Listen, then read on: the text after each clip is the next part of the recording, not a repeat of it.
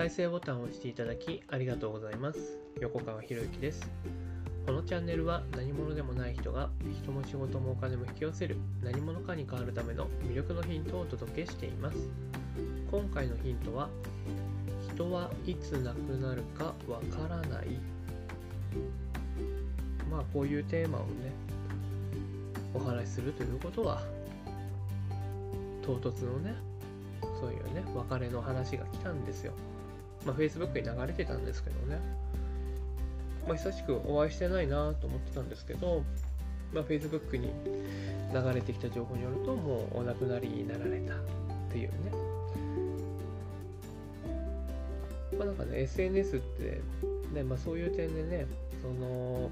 便利だなとは思うんですけどね。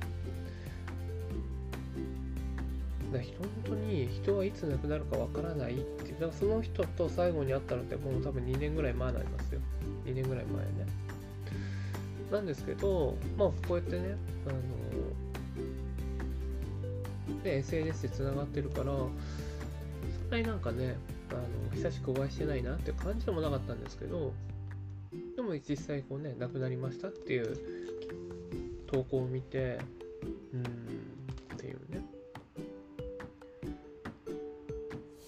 でもその人がそのねなんかもう7080とかねもう一般的に言われる寿命的に寿命がね近づいてる年齢っていうんだったらまた違うんですよ。まだね50だったぐらいかな確か。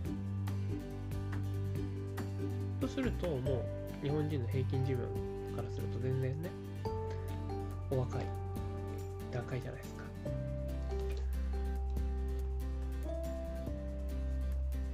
最後に、ね、まあ、毎回よく会う人たちもそうかもしれないけれどもこの人ともしかしたら最後の出会いになるのかもしれないっていうふうにやっぱり思わないといけないなっていうのを、まあ、今回すごく教えていただいたかな。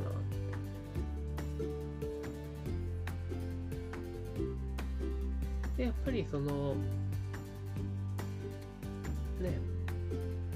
人が亡くなるのはもう決まってるんですよ。ね、生きとし生けるものは必ず死を迎えるっていうのは決まってるんですよね。普遍の原理として決まってるんだけど、でもそこをやっぱり、じゃあ日常の中でどれだけ意識できてるのかって言ったら、やっぱりなかなか意識できてないなっていうのを、ね、痛感したなと思うんですよね。まあ、寝る前ノートの方でね、死亡年月日を決めるっていうね、設定をしてますけれども、死亡年月日を決めるっていうのは、要するにこう終わりから見て逆算してね、でそして、あとどのくらい自分の命はあるんだろうか。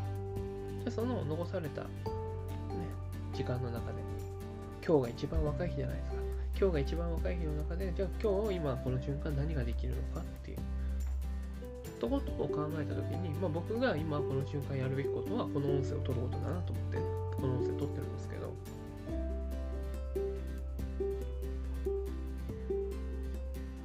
死亡年月日を決めたとしてもその死亡年月日通りに亡くなるかどうかっていうのはこれはもう神の水神の水を知るところですよね。だって分かんないですもん交通事故に遭うかもしれないし考えたくもないけどね。でもそうした時にじゃあこの瞬間もし今自分がね亡くなったとした時に何か残せるものあるのかなっていうことをやっぱ考えた方がいいかなと思うんですよね。でやっぱこの時代すごい便利だなと思うのはこうやって音声で残すこともできれば Facebook だったり Twitter だ何でもいいですけど SNS で残すってこともできる。まあ当然ですけどそのね残したものをどうするのかっていうのはきちんとやっぱりその事前に決めておく必要があるんですよね。エンディングノートとかで決めておくって必要がある。だからなんかその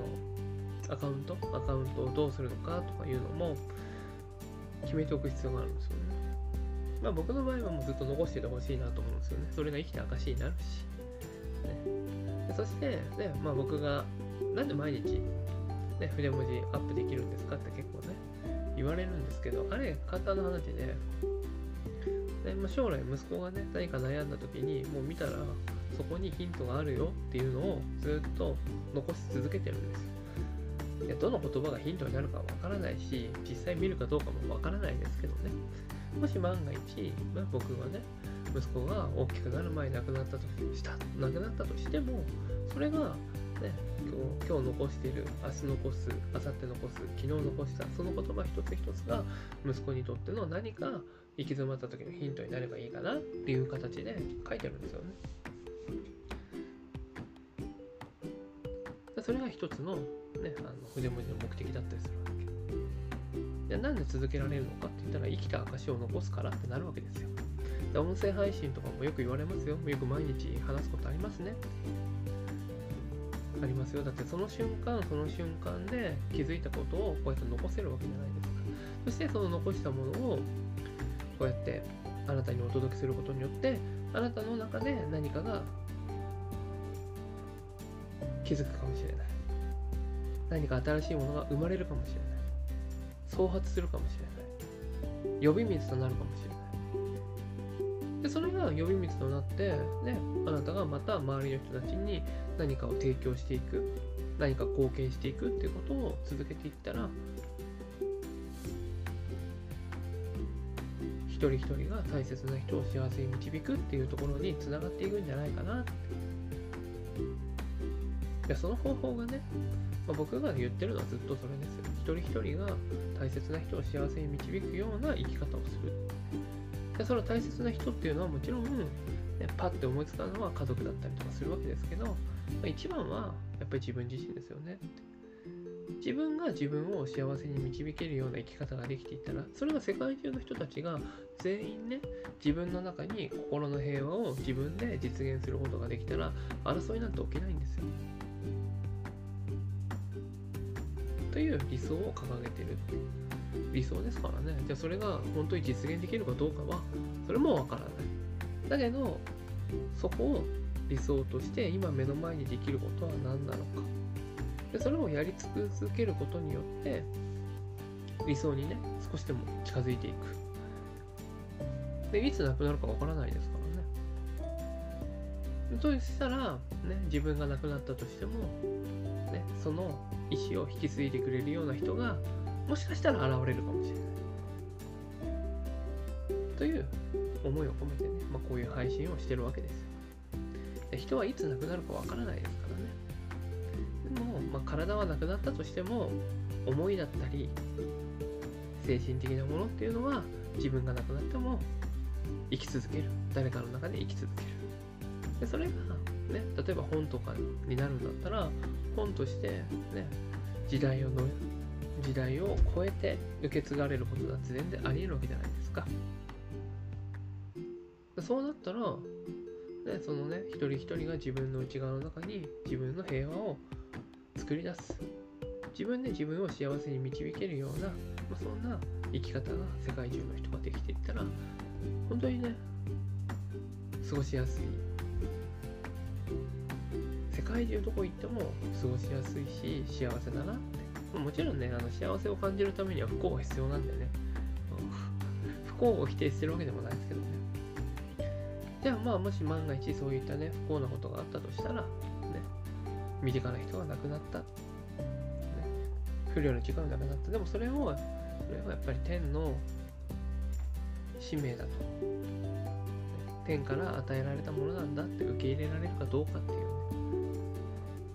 やっぱね、順風満帆に人生いかないなって本当思いますよね。でもそういう時にあっても、それは自分に与えられたものなんだって、それを受け入れられるかどうか。ね、本当人はいつ亡くなるか本当にわからないなって。ですると、ね、そうした誰かがね、誰かの命が自分を、ね、その人が亡くなったことについてね、こうやってやっぱ発信できるっていうのは、やっぱりその人のが生きていた証っていうのを残すことにもね、つながるんじゃないかなと思って、まあ、この音声を取らせてもらいました。でいろんなことが起きますよね。でそれを全て天の命令として慎んでお受けできるかどうか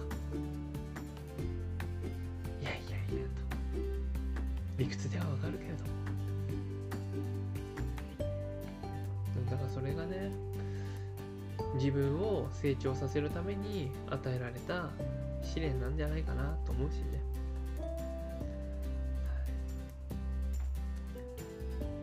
い。つ亡くなるかわからないということをね、まあ、ぜひねもう一度ねこの音声をきっかけに。じゃあね今亡くなったとしても後悔ないかいや亡くなるとしたらやっぱ後悔あるんだったらじゃあ今何をしようっていうところをぜひ考えていただければ嬉しいです。はい今回は以上になります。このチャンネルでは一人一人が大切な人を幸せに導く世の中にするためあなたの人生経験で培った魅力を生かして何者かとして活躍してほしいそんな思いで配信をしています。このチャンネルの音声を隠さず聞いていただくと魅力ある人たちの考え方や立ち居振る舞いが分かり人も仕事もお金も引き寄せる何者かに変わっていくことができます。ぜひチャンネルフォローやお友達へのシェアをしていただいて一緒に何者かになることを実現できたら嬉しいです。魅力のヒント今回は以上になります。最後までお聴きいただきありがとうございました。また次回お会いします。横川博之でした。